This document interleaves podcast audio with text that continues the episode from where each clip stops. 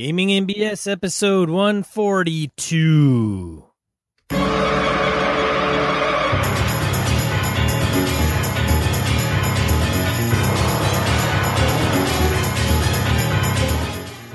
Welcome to Gaming and BS, a tabletop RPG podcast. I'm one of your hosts, Sean. And I'm Brett. Welcome to the show. Welcome back, folks. Glad to have you along for the ride.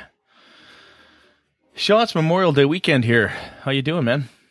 This is Memorial Day weekend, and I'm doing just great, Brett. How are you? Not too bad. I'm kind of liking the fact that I've got Monday off. It hate you. You know, it, it sucks that it's you know it's Memorial Day, so it's the you know re- remember those who didn't come back, which sucks. Obviously, thinking about people who who died in service, type of thing. So that's. But on the plus side is you know I do have an extra day off of work, so that's kind of nice. And I don't Yes. really, wa- I really don't want to go to work tomorrow, so got that going for me. Yeah, work sucks. it totally does. It's totally not fun. Uh what? My uh my oldest boy graduated from high school, so that was cool. Valedictorians, that was nice. Oh. Got that done, and after this he'll be uh in September he ships out, he'll be a US airman.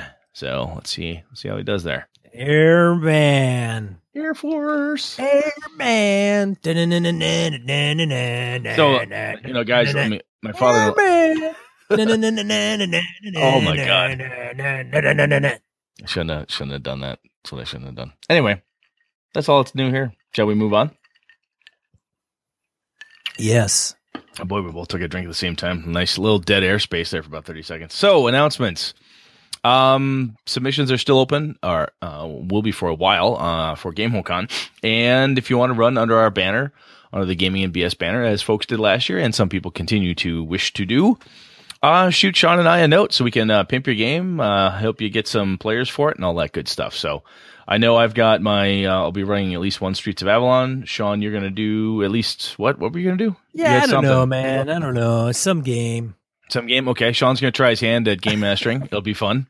Somebody can uh, get in there. We'll hand out um, train tickets, little conductor hats for all the kids. It'll be fun. Train? Did somebody say train? And while Sean will not join me at Origins, I will be there. Uh, I know Wayne Humfleet, um, Kev Thulu, Austin, and a whole host of other folks will be there. Um, Humfleet, Thulu, and I are gonna, and uh, Austin are gonna. We're sorting out our ride scenario, trying to see if we're gonna carpool down. How the hell we're all gonna get down there? So anyway, that'll be fun. That's coming up right quick. Dude, I think you should uh I think you should Captain America from uh Easy Rider. Ride the Harley Davidson, put Wayne Humfleet on the back with a football helmet on. That would actually might be fun to do. I'll see if I can get him to do that. Anyway, um, we do still have the old school encounter contest um, that we're doing in conjunction with our buddy Scott Hobbs over at Hobbs and Friends of the OSR. So Some um, know him no some know him as Jason Hobbs, but some some know him as Some. Jason Hobbs. Yeah. Those who Not everybody. those who aren't in the know call him That's right. Jason. The rest of us, Scott Hobbs. Scott Anyhow. Yeah. that's going. Link in the show notes. That's wrapping up right quick, folks. So um, if you want to get in, get in and get it done. And of course, um, speaking of conventions and getting things done, Queen City Conquest has got a couple days left. As of today, I think they're looking at, well, not much. By the time this thing drops on Tuesday, which will be May, do, do, do, do, do, where's my calendar? Anyway, today is Sunday the 28th. So by the time the sucker drops on Tuesday the 30th, um, they'll be darn near done with their Kickstarter. I don't, last I checked two days ago, they had not quite hit their funding. So I was telling folks uh, online, a couple of people I knew, I'm like, you know, throw them 10 bucks. If you got some cash, you can help the locals in that area, the gamers, get to the convention. I know I'm not going to be able to make Queen City this year, but it's a hell of a good convention. So if you can support it, I, you know, would love you to have, you- have you support it. That would be great. Anything else, Sean? No. Let's random encounter it up then, dude. Random encounter. Dent, you gonna go, Brett, or you want me to go? I'll go. Jared Rasher commented on episode 141, Supervillains. Listening to the Supervillains episode got me thinking about what's arguably the opposite structure to an overall campaign or major story arc antagonist, the force of nature. I'm not just talking about, oh, winters are here around here kind of suck. I mean, there is a force that may end or significantly alter the campaign setting that can be opposed or stopped in some manner, but this isn't automatically an intelligent or malevolent being. For example, an ancient curse that has to be undone, whose caster is long dead, or a convergence of multiple realities that's going to cause massive destruction as realities collide, and trying to f- find out why this is happening and how to create a buffer.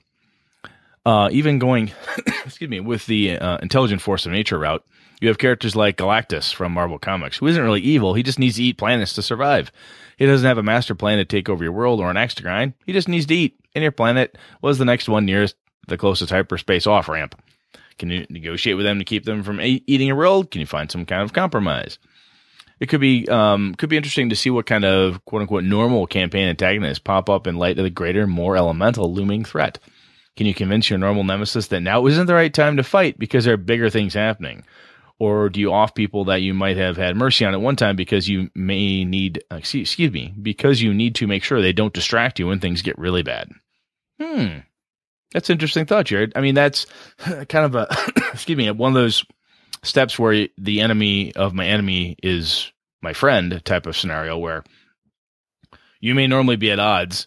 Um, this was actually very popular in my in my vampire campaigns um, back in the day because the different clans would be at each other's throats, a little PvP action, introduce something bigger, badder, stronger. Everybody goes, all right, time to put this aside. We got to go deal with this problem. When we're done, I'll kick your ass again, but we have to deal with this larger problem first. So that's a good, uh, that's a good component too. That is almost the making the villain even more super. It's so bad. Even you and the usual bad guys have to team up. That's kind of cool.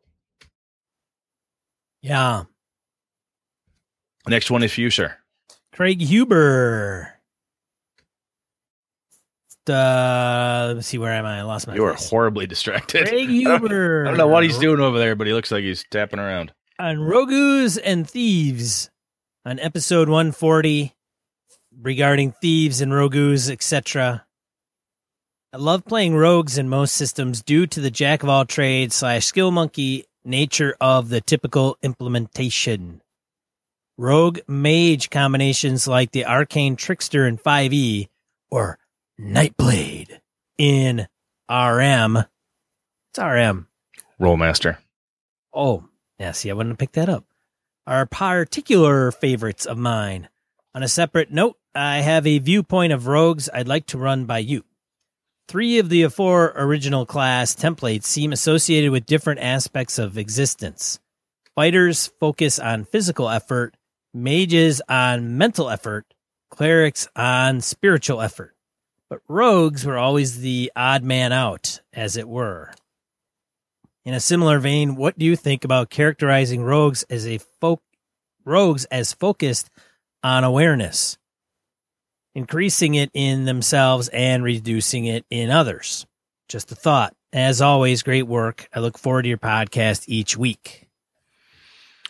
You know, that's interesting, Craig, because when I was listening to that, to Sean read that off, I thought, well, you know, pri- pri- previous to the bard being introduced, I'm like, you know, thieves almost take the, if you got fighters are physical, mages mental, cleric spiritual, or rogue social. Um, but your your points there around them, kind of from an awareness perspective, um, is similar. Is what it's a, not quite the not the social aspect of it, but that's what I what where my head went when I when I was reading this, or I should say when Sean was reading out loud there. So interesting. I do think having rogues they're they're focused on awareness, increasing or decreasing it in others, being able to sneak and so on. That's interesting, huh?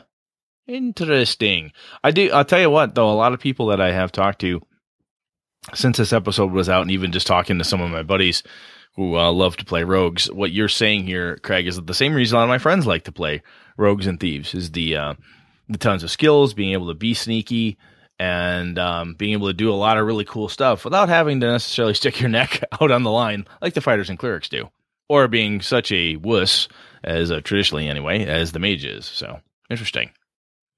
I think that nimble just comes to mind. Nimble, yeah, I like nimble, agile, junkie. mm-hmm. All right, good stuff though. Thank you very much, Craig. On to Bill Durfree on thieves. Bill wrote in and he says, enjoying the character class series, you should mention multi-class thievery. I was a human thief in a party with a couple of elves. Things went missing. I got blamed and shook down. We were at a door in a dungeon when the elf says, I listen at the door. Wow, that SOB. I push him through the door. He's using a thief skill.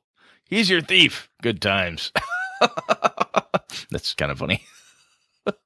I think, I think I said this on the show. A buddy of mine loved to play Halfling Thieves, and my joke was I was going to tie him to the end of a 10 foot pole and use him like a cotton swab to just kind of squish down the hallways to check for traps and things. it is kind of fun though. We, I do recall that when he said getting shaken down, I do recall a friend of mine being the thief, always acting super sneaky in our high school group. And finally, we had enough of Dave. We got Forgash, Dave Forgash, tied him down, shake his character down. Come to find out, it wasn't him. It was the mage. Son of a bitch. the mage was blaming the thief. He was squirreling stuff away and basically taking things, but because he was so damn good at it, we never noticed him. But the thief was uh was actually the most up and up between the two of them. Interesting. Next one is yours, sir. Crim fan comments on the thief. The original thief was clearly an homage to Lankhmar on the part of Gygax, though Bilbo Baggins made the halfling thief, as did the need for a burglar. Anyway, the rogue can be a great character. I think it got a lot of bad press back in the day because it was a criminal and there was a certain amount of mad mothers against Dungeons and Dragons in times long ago. It also was pushed into a particular niche of the trap detector, which was tough to manage. I think it tended to attract a certain type of, how shall I say it, mildly antisocial or foolishly greedy player who didn't help. Needling, needling, needing the trap detector, it was often easy to play a thief simply by being a multi-class. So you had the needed skill covered, but got to do something else fun. You open it up, though, there's a lot one can do.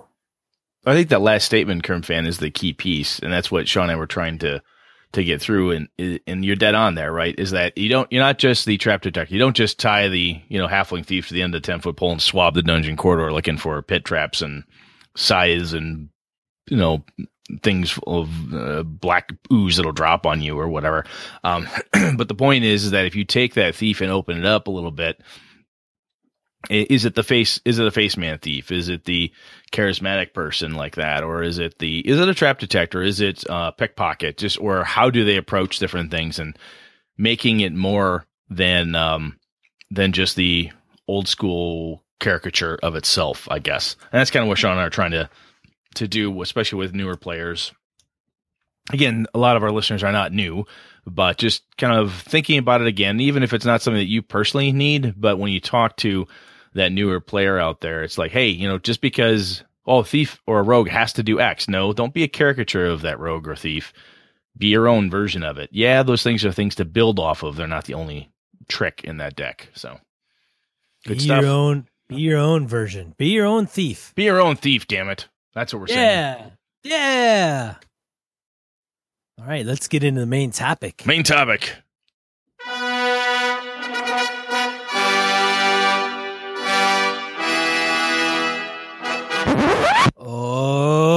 God, Brett, what are we talking about? Well, Chris Lang wrote into us and had asked a question. He said, Well, he says, My question is when your players know they're playing a supernatural horror game, what are some ways to rend their understanding of the world to hopefully make them uncomfortable due to lack of understanding of the world and, and uh, as much as a character should be feeling? So I, have done this um, a number of times myself, whether or not I'm like the an expert on this or not. I, I don't know. I mean, you'd have to play with me to see if I'm any good at it. I have no idea. Um, but it, I think we, Sean and I have talked about this a little bit before about the whole, like where DCC talks about don't say what the monster is, describe the monster. You don't say, oh, there's five goblins in the room. You describe what they look like or some variation on it. And if the players decide they're goblins or call them kobolds or whatever, they can run with it. It's a similar approach when you're talking about this type of thing. It's not just a monster though. It's like in a supernatural horror game, I'm thinking Call of Cthulhu or um, something along those lines. Even a uh, kind of a modern, you know, magic in the real world, like a Dresden Files or something. When you want the world doesn't work the way you thought it would, and how do you make that a thing that the players can really get into, as opposed to saying, well you know, here's a list of monsters that you encountered. Yeah, everybody knows that there's really elves or that there's the the fairies and blah blah blah. So, so Sean, before we dive in too deep, um, when you think about this topic, supernatural horror, trying to keep things mysterious, is there um, is there a piece of this that you're like, yeah, I, I don't know how to do this, or that I, you know, that you've seen done really well? Have you had, have you had good examples of it, or anything along those lines? Uh, I don't run a ton of horror based games. Um, well, just think but I- supernatural, if nothing else. The keeping things mysterious, because I think that's portable, right? supernatural, Oh God. supernatural. That's a '70s tune. Uh, uh, okay, old man. I just feel like dancing tonight, Brett. I don't know what the, I don't know what to say. Speaking about supernatural horror, people, I decided to let Sean cut loose and sing an entire verse. Shake what your mama gave you. Anyway, so from the keeping things mysterious files, Sorry. or keeping you know introducing those components, have you encountered it done really well, or even done really poorly, and what you hated?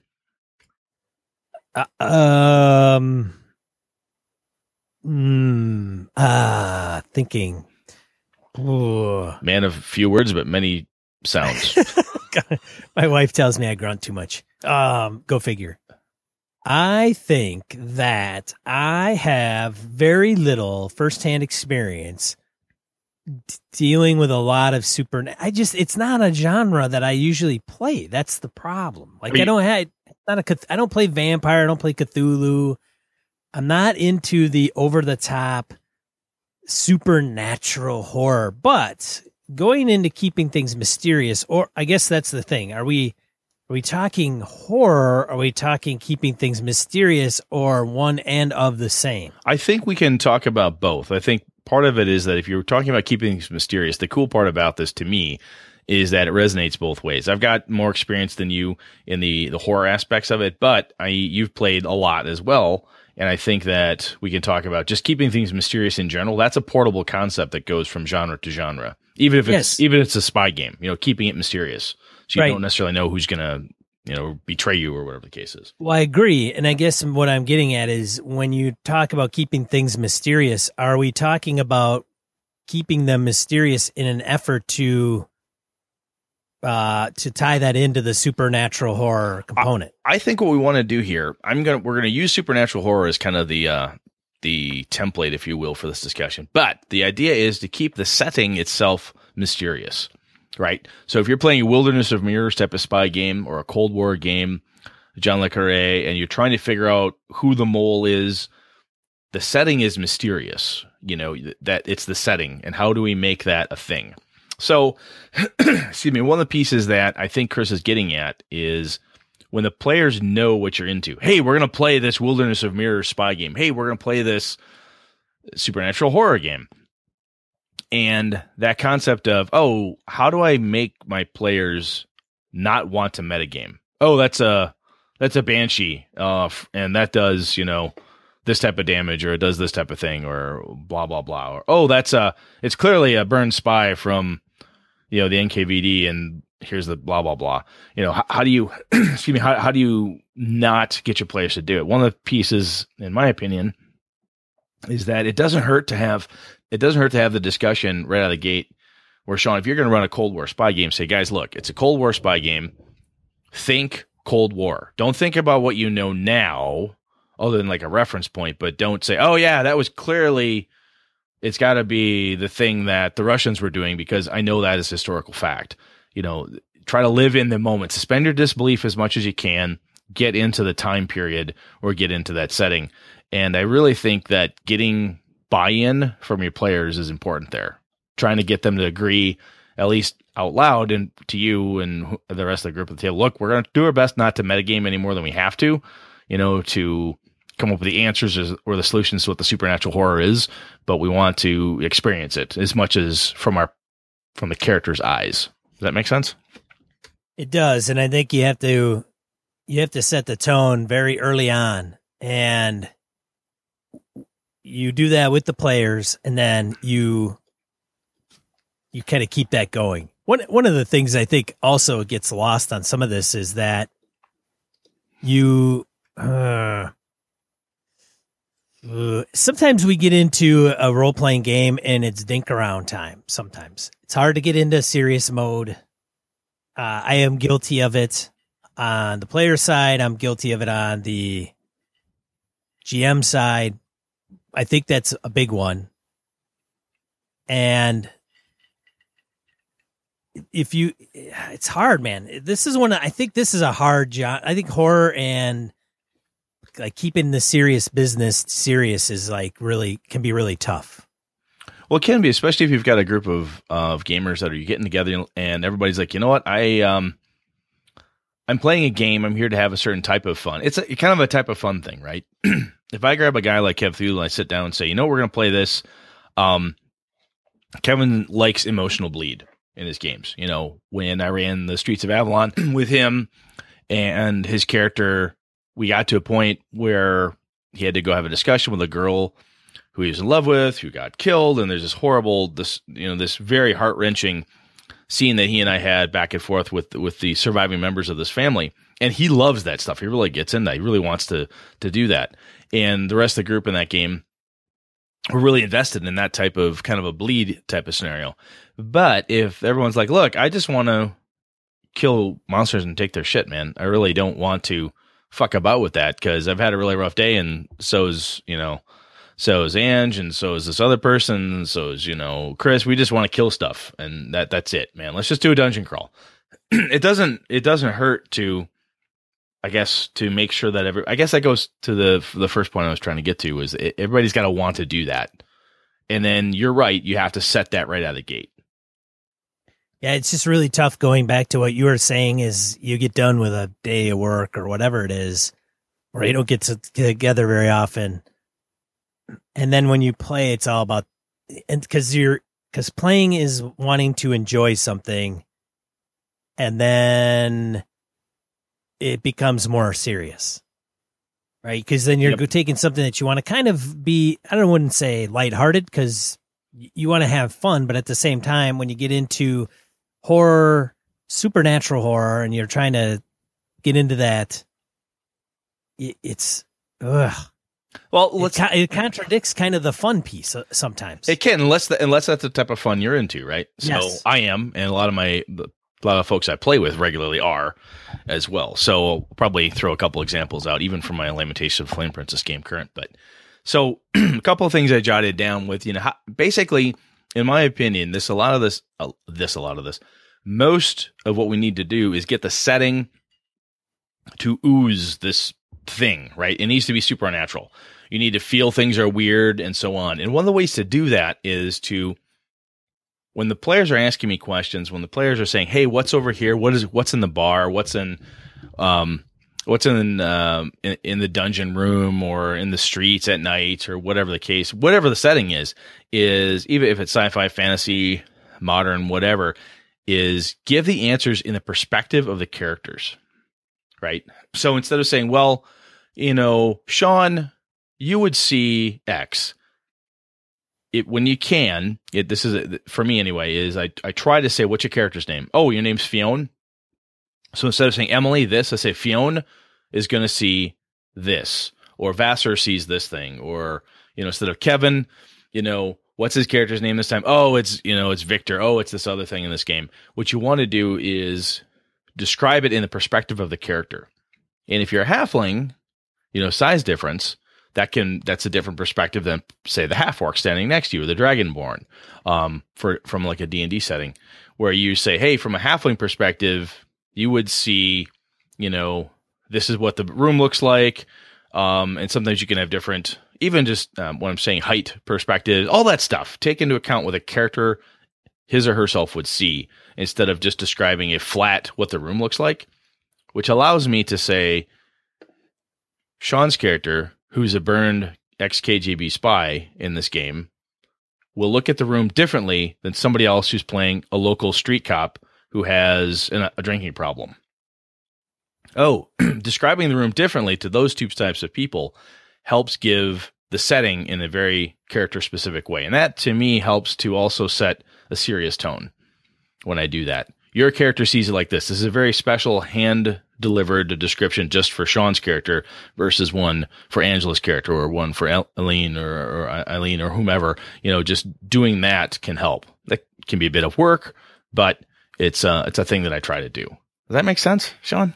Am I going crazy? It does. It does make sense, and I think that that's a good approach, and I uh, can appreciate that. They're one of the things that aggravates the snot out of me uh, is when the game master refers to the players all the time. Like, hey, Sean, you see this. I'm like, I am not there. I gotta say that that is a from a player's perspective. Don't be afraid to remind the remind the game master what your character's name is. If that means you build your own table tent, put it in front of you, um, as Kevin did for me in one game session. He goes, boom, boom, boom. We put out table tents for my bad magic game. It was really helpful because when you get together once a month to game with with these folks, sometimes you forget who's each player character is. so don't be afraid as a player to reach out and do that. So the other piece that comes to me when I answers Q and A or even descriptions of any kind, when I'm talking supernatural or disbelief, mystery, alien feeling for a setting, the answers I give are, tend to be in either ab- abstracts and absolutes. You know, it feels kind of warm in the room. You're not sure if it's like a salty sea air or something. It just it feels weird, and people start to po- probe and ask different questions and so forth. And when you give an answer in an absolute, you are positive you've seen this person before. You're certain that's the same woman you saw at the funeral of your of your buddy from the you know from the cop movie. Oh, you're you're dead certain this is this other thing. You're absolutely positive. Using those type of absolutes and then mixing in some of the abstracts can be interesting as well. It it gives this weird feeling that I'm dead certain about X, but everything else around it is nebulous. You're positive you've seen her before, but you can't remember where. So that absolute suddenly becomes where have I seen her before? Is she what, what's she dressed like? Well, she's wearing what looks like a you know plainclothes police officer's uniform. Well, that's weird. I, do, do I know anybody like that? And it just gets you feeling and thinking. Not everything's what it seems like. The absolute knowledge you believe you should have doesn't always um, isn't always super reliable because you can't always draw the correlation because there's that abstract fuzzy piece that's played around it. Again, this is setting things up. When you're doing that, even in when the game is rolling, um, and you're like, okay, it's you, you've seen a ghoul, you've seen some horrible, nefarious something that has um, eaten somebody or taken a bite out of your partner, and it looks, you know, it kind of looks like maybe a dog bit this guy, or maybe it's a cat, some kind of a large fanged thing, but you're positive it wasn't a person. Nebulousness mixed with an absolute gives the players like, okay, I know something based on my character again. My character's a forensic pathologist. I know it wasn't a person. It has to be an animal. I'm not sure what kind of animal. There's a vagary there, but that absolute lets them know that, hey, I know something, but not enough, and I want to probe. I want to figure out what the what the missing piece is. I want to get more absolutes and less abstracts out of this. Does that ring a bell for you, Sean, or my what do you think? It does. It does ring a bell, but I would also go as far to do. I would I would make an absolute and say, Hey, you, Brett, no, you've never met this person. And Brett can go say, Oh, okay. I know I've never met them. But yet that person knows you, introduces you, actually says how they've met you at a particular event. Yes. If that, I mean, if that's a thing, like, oh, we met and I've known you, we dated in college. You're like, I have no memory of that. Brett, Sean, have I ever seen that before? No, Brett, you've never, you have no memory of this person. Can I make a roll? Go ahead. Click. No, you know nothing. Son of a bitch. Um, and that weird absolute that somebody else is bringing to you, and you don't know anything about it. That abstractness in your own head, like I don't know where the fuck that just came from. That is creepy, and it adds a layer of mystery and a feeling of an alienism, right, where something's out of place and you're not quite sure why. The other thing I would go with is feeling. Um, I I like to I try not to skimp on the way some things feel. Look, I mean, all your senses, touch, taste, smell, sight, more than just visual. Get into those things. Um, touch is really fun, even if you don't, even if the player character isn't touching something. You know, so we're we're playing, and Emily's like, you know what? I want to go. I'm looking at this thing. what do you think? I go, it, it looks like it would probably have this weird squishy feeling and using touch descriptions or feeling descriptions, even when the character isn't physically in contact with the thing, can send waves of revulsion over the players. And um, it helps bring that again to the player. You feel a thing. It looks like it would feel a certain way. Again, this is all character focused. driving it towards your character. You know, Fionn looks at something, she sees this, it looks like it might feel this way if you were daring enough to touch it. Do you want to go touch it? You know, that that's that's the thing that's left unanswered. So I really eh, when abstracts and that like Sean's example is I've never met this woman before, but she's introducing herself to my character like she absolutely knows me. And as a game master, I would love it if Sean, or I should say as a player, if, if Sean's my game master, go, bro, what do you feel about that? What's your character? What, what is, you know, what does Max feel about that? Cause my character's name is Max. What do you, what does Max feel about that? I'm, well, Matt, I'm kind of shocked. I'm a little dismayed, you know? Um, I'm really not sure what that does. I kind of take a step back, ask them what they do with those feelings, right? Because then again, not necessarily you, Sean, but what does Max do? What does Fionn do? What does Victor do? What does this other character do? Ask the character, ask the player what their character does with the feelings and all these descriptions you just gave them. Again, you've got these weird absolutes and some abstracts all kind of mashed together. What does your character do with this thing? And uh, I think that can be pretty powerful too. It helps to again set the stage like you're in this, weird shit is around you. What are you doing about this? Not just reacting to a narrative. You're working with the specifics that I'm giving you. And that's good stuff, Brett. Thanks, man. I would I try. It is, and I'm not just saying that flippantly. No, I know you wouldn't lie to me. At least not on the air. No, knowing that I have to face you eventually. Yeah, yeah. Because if we're gonna ride motorcycle tomorrow, and I think you lied to me, I'll run you over. Um, oh. The other thing I've got, um, I was just thinking about how I've done this in the past, and one of the, my go tos is the answers that the the characters get. Again, character focus. The answers the characters get on how and why something is the way it is. Right? How is it possible that this door doesn't open anymore? You know, we came to this inn. Um, the door to the basement opened easily last night, and I can't get in at this time. The thief can't pick the lock. What the hell? What What do you mean?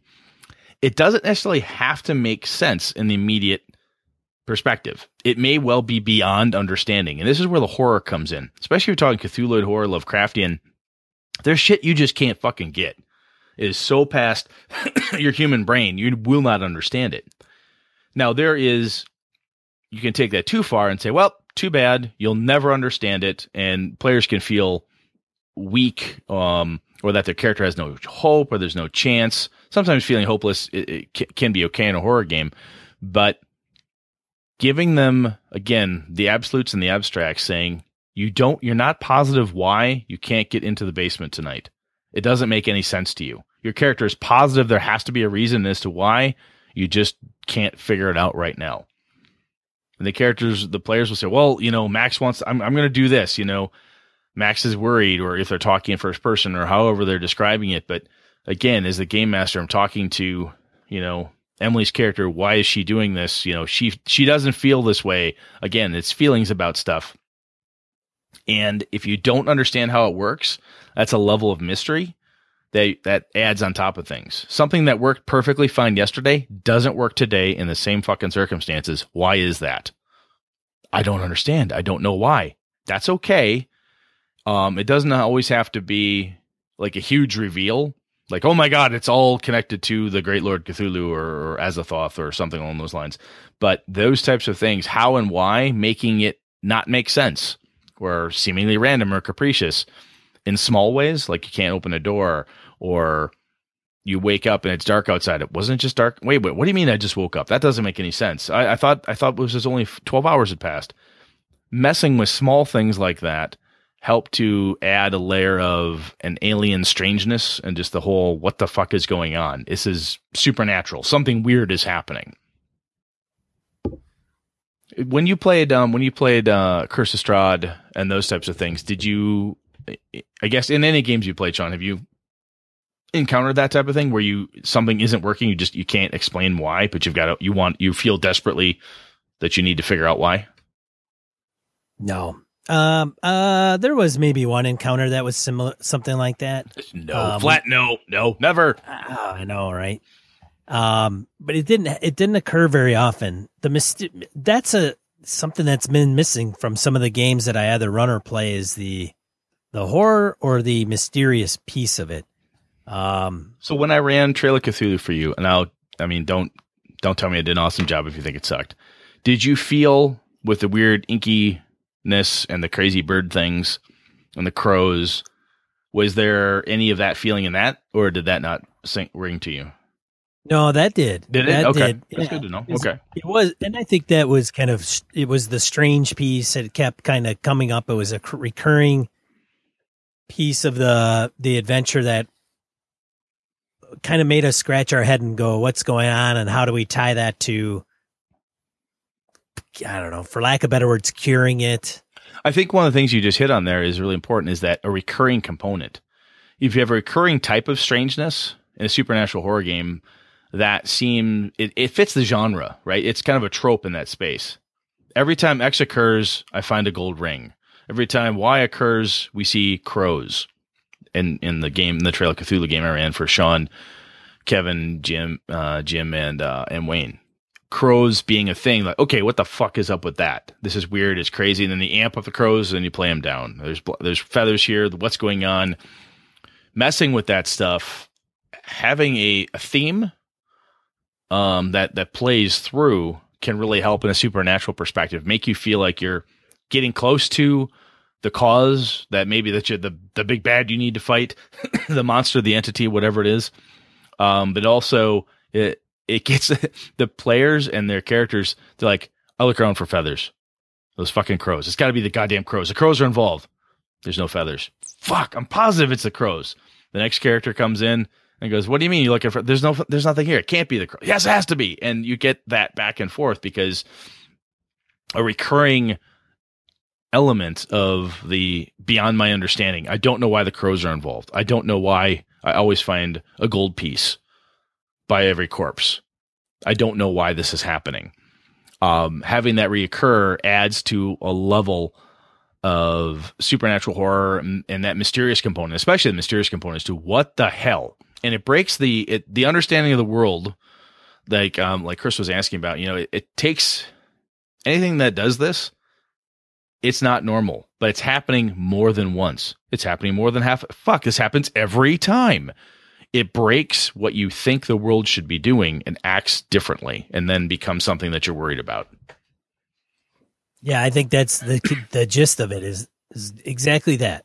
Mhm. When you expect something to work a particular way, and then it doesn't for whatever reason, and then how do your characters adapt to that? It's also we mentioned it earlier is the not not everything is familiar. I mean, the things that you may think are familiar are suddenly not familiar, or you know, going to to the, the DCC piece is you don't tell the characters what the monster is necessarily. And yeah, that could be any fantasy RPG or role playing game is you don't divulge what it is and they're to there to uncover it. Absolutely. So a lot of these kind of little nuances and Brett sums it up pretty succinctly throughout is will help with what Chris is trying to achieve. yes, I think so. So if you take little bits and pieces and you write them down and you're like, okay, monster, how do you describe the monster? What is the monster? Does the monster even have to have a definitive identity? Like when you look it up in the monster manual, are you going to find your monster? And if you do, that's fine. But i- if you don't, that's that's also cool because then the players can't relate back to it. But if it's in the monster manual or whatever, don't ever tell them what it is and don't and change maybe some traits of it that lead it to not align with what they're going to put in their head. Do something as simple as add a calling card, right? So that that Right. the bugbears that are the problem, their calling card is they leave a piece, uh, they leave five oak leaves, you know, or whatever, or they leave five oak leaves um, stuffed in the mouth of somebody. What the hell is that? I don't know. Every time I find somebody, there's five oak leaves stuffed in their mouth. I'm just making that up. It- Maybe it's Right. asinine stupid. But in a supernatural horror game, what is the calling card of the ghost that haunts this house? It smells like sulfur. It does this. What about the the weird supernatural ghoulish creatures that are cannibalizing the homeless? I'm trying to figure out what the problem is because they attacked me. They always do X or something leads you to them. There's a scent, there's a smell, there's a touch, a taste, a tangible thing. What is that creature's calling card or cards, signs that they have been there. They're gonna take the players a long fucking time to figure out exactly that it's a horrible, nasty other, you know, something from outer space monster that happens to, you know, look like a bird in Sean's case for my Trail of Cthulhu game. It takes a long time to figure that out. The whole campaign, like, fuck, it's this horrible, nasty thing from outer space. Um, but until you sort that out, it's like, okay, these are the different calling cards. And you start gathering information together. The players may not even understand 100% what it is that they're trying to go up against or stop at the tail end of it, but they know that we're on the right track because there's more feathers, there's more black ooze, there's more dead bodies, there's more X and more of Y. We're totally in the right place. That a lot of a lot of science fiction based movies that are on the suspense side of things really capture a lot of this stuff. Two of them that come to mind is um two of them that come to mind, whoop, and right out the brain is the Alien. Yeah. The movie Alien, the original. And then I would say the John Carpenter's The Thing. You know, I've not seen The Thing. I need to see oh, that. I need to see that. That's one of those Be- classics I got to see. Because the way those things start, eh, in a majority of those, right? Even modern day science fiction, where you go to the movie theater and you're looking at whatever movie, you know, whatever, you know, it's going to be a little wacky twist, right? They're on a space station, everything's hunky dory, and then all shit hits the fan, or it slowly turns into something really strange, and there's a mystery that starts to occur, and then all shit hits the fan as things kind of ramp up and climax and hit some highs. And I think a lot of that has to do if you watch some of those and you incorporate those somebody eh, some of those into your game. So if it's you know they show up a crime scene and there's kind of this goofy snot somewhere, right? And they kind of take it as a sample and they it's nothing that any forensics person is going to un- be able to identify scientifically. And then all of a sudden it kind of comes up more often. And I'll you know, you, it's absolutely no, absolutely that those are great things that you've got a physical. People thing. start NPCs start acting strangely. Like you've known them, you've worked with them, they have a certain kind of personality, and then all of a sudden their personality starts to change a little bit. But it's maybe it's not all the time. So the Joker of the NPCs, that's always kind of levity, you know, all about, all about the lightness and and cracking jokes. All of a sudden starts in a conversation being serious and then starts to crack a joke. Yep. I love right? the, the, the segue in the NPCs, man. You're dead on because the characters, the players and the characters, they see what their characters see. Well, the NPCs also have a lens, right?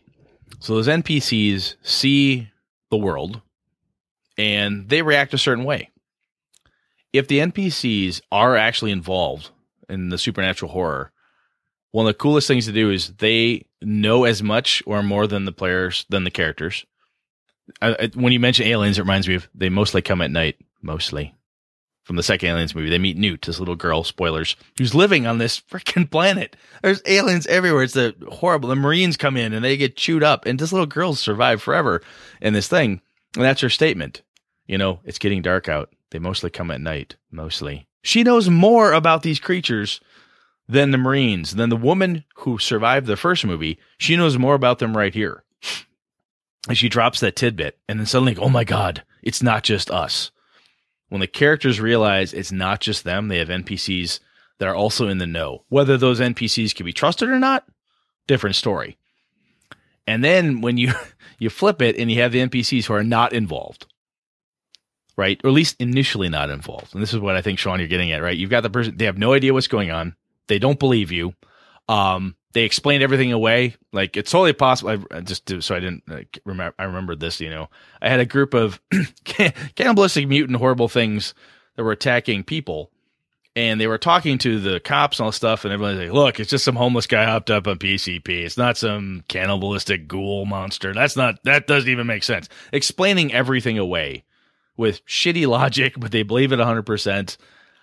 And the cool part though is as soon as that NPC, you can either get him to become a believer, the players finally turn that that the the coroner, right? She finally believes what Sean and everybody has been saying. They're like, look, here's the deal. And she goes, Oh my God, my eyes are open. This is amazing. You know what I'm gonna do? I'm gonna go right into the into the freezer right now. I'm to pull that corpse out. I'm to do a full autopsy just like you guys wanted. That sounds good. Off you go, Sarah. She goes in there. She shuts the door. You hear a scream, a blood curdling scream. It is, you know, just this horrible rending sound. You, PCs run in and she's dead. The corpse has risen up. It's tearing her liver out and eating it. Oh my God. It's just like everything else happened. You dispatch the monster. But now the characters are the reason she's dead. She would have been totally alive and totally happy, never believing. But as soon as they force the issue and Sally, the coroner, believed them, and she said, You know what? I'm going to help you. I'm going to go do this because you guys got me on board. I'm here for you. I'm going to go in the other room and get my liver torn out and eaten. Then the characters kind of look at you, the players look at you and go, Ah, fuck who else did we tell this to? Oh shit, I told my mom. Oh crap, I told my I told my girlfriend. Oh shit, I told the guys at the precinct. When the when the NPC non-believer becomes a believer, you don't do it too often, but every once in a while, you just fucking kill them in a horrible, nasty format, and the players look at you and like, oh shit, because now the horror is coming home. It's coming closer. It's not just you and little bubble like, well, it's just us player characters, and that's fine. Well, a couple NPCs. This NPC was your friend you finally got the coroner to look at the bodies the way you've been begging him to because all this evidence you've been bringing. Look at this vial of stuff. Look at this violet. I did that to Sean and the guys that killed the coroner. I did.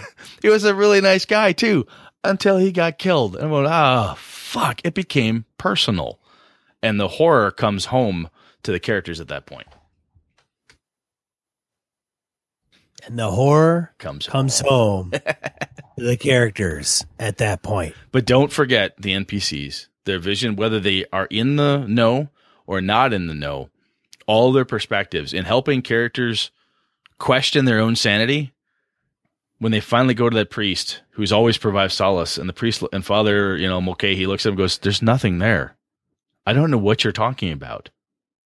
That no one is, there's nothing. I don't know what you mean. I don't understand it you talk to your you're playing kids you go to talk to your mom and everything's fine. What do you mean everything's fine? It doesn't make any sense. Oh my god the world is not behaving the way it should. People are not seeing the same things you are. It's just it that that is one more way to help twist that the reality of everything. Fucking game over man. Yep exactly. Game over man. All right. I think we've hit it. I think we did.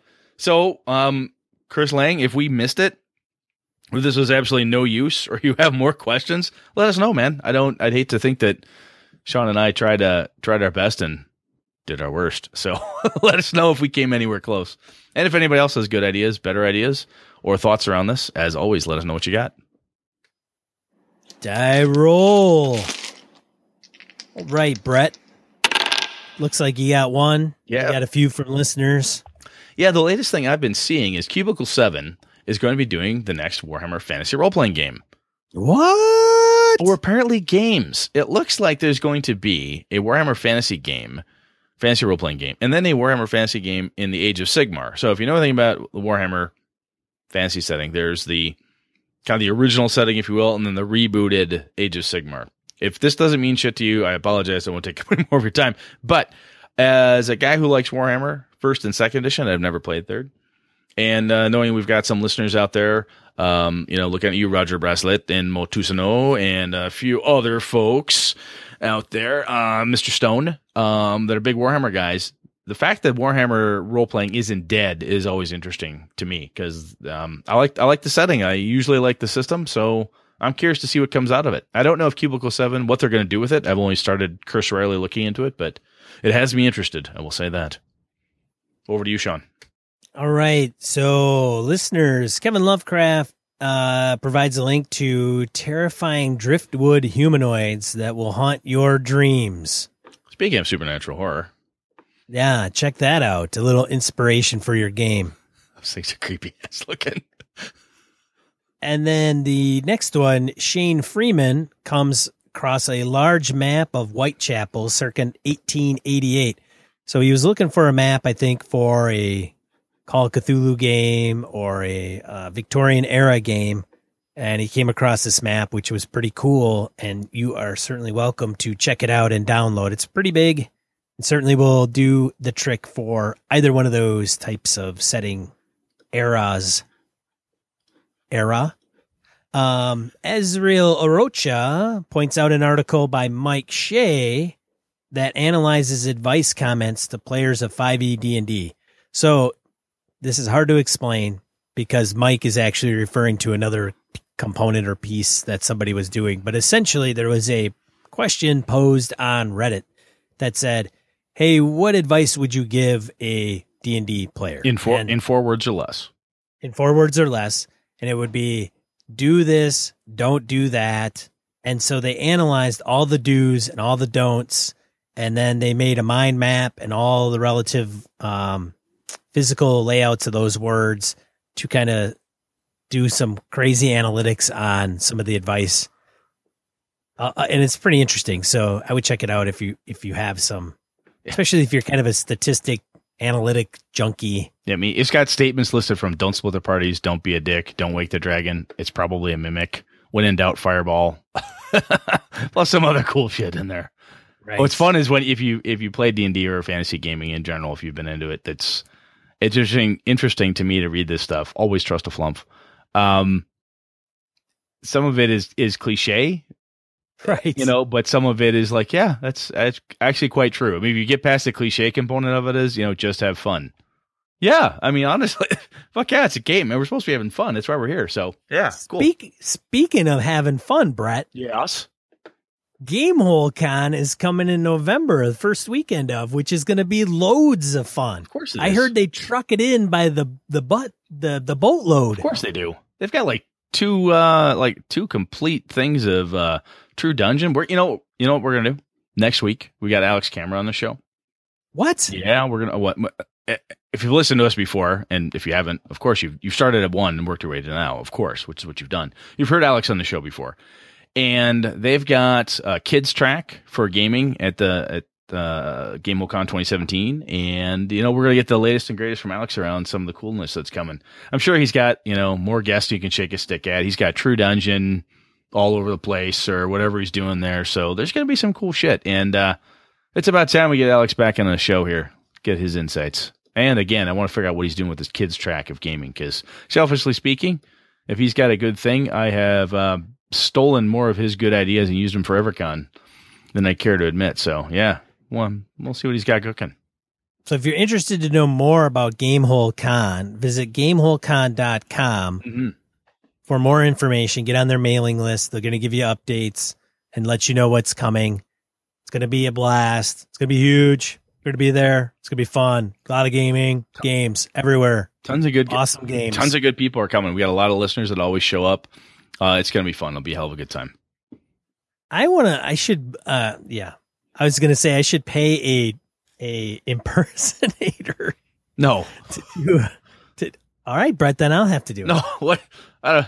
I, am. I'm, I'm, I'm trying to say no to all of it. It's gonna be- I'm It's gonna be a lot of games. It's gonna be great. It's gonna be huge. trying to say no to everything you're doing right now.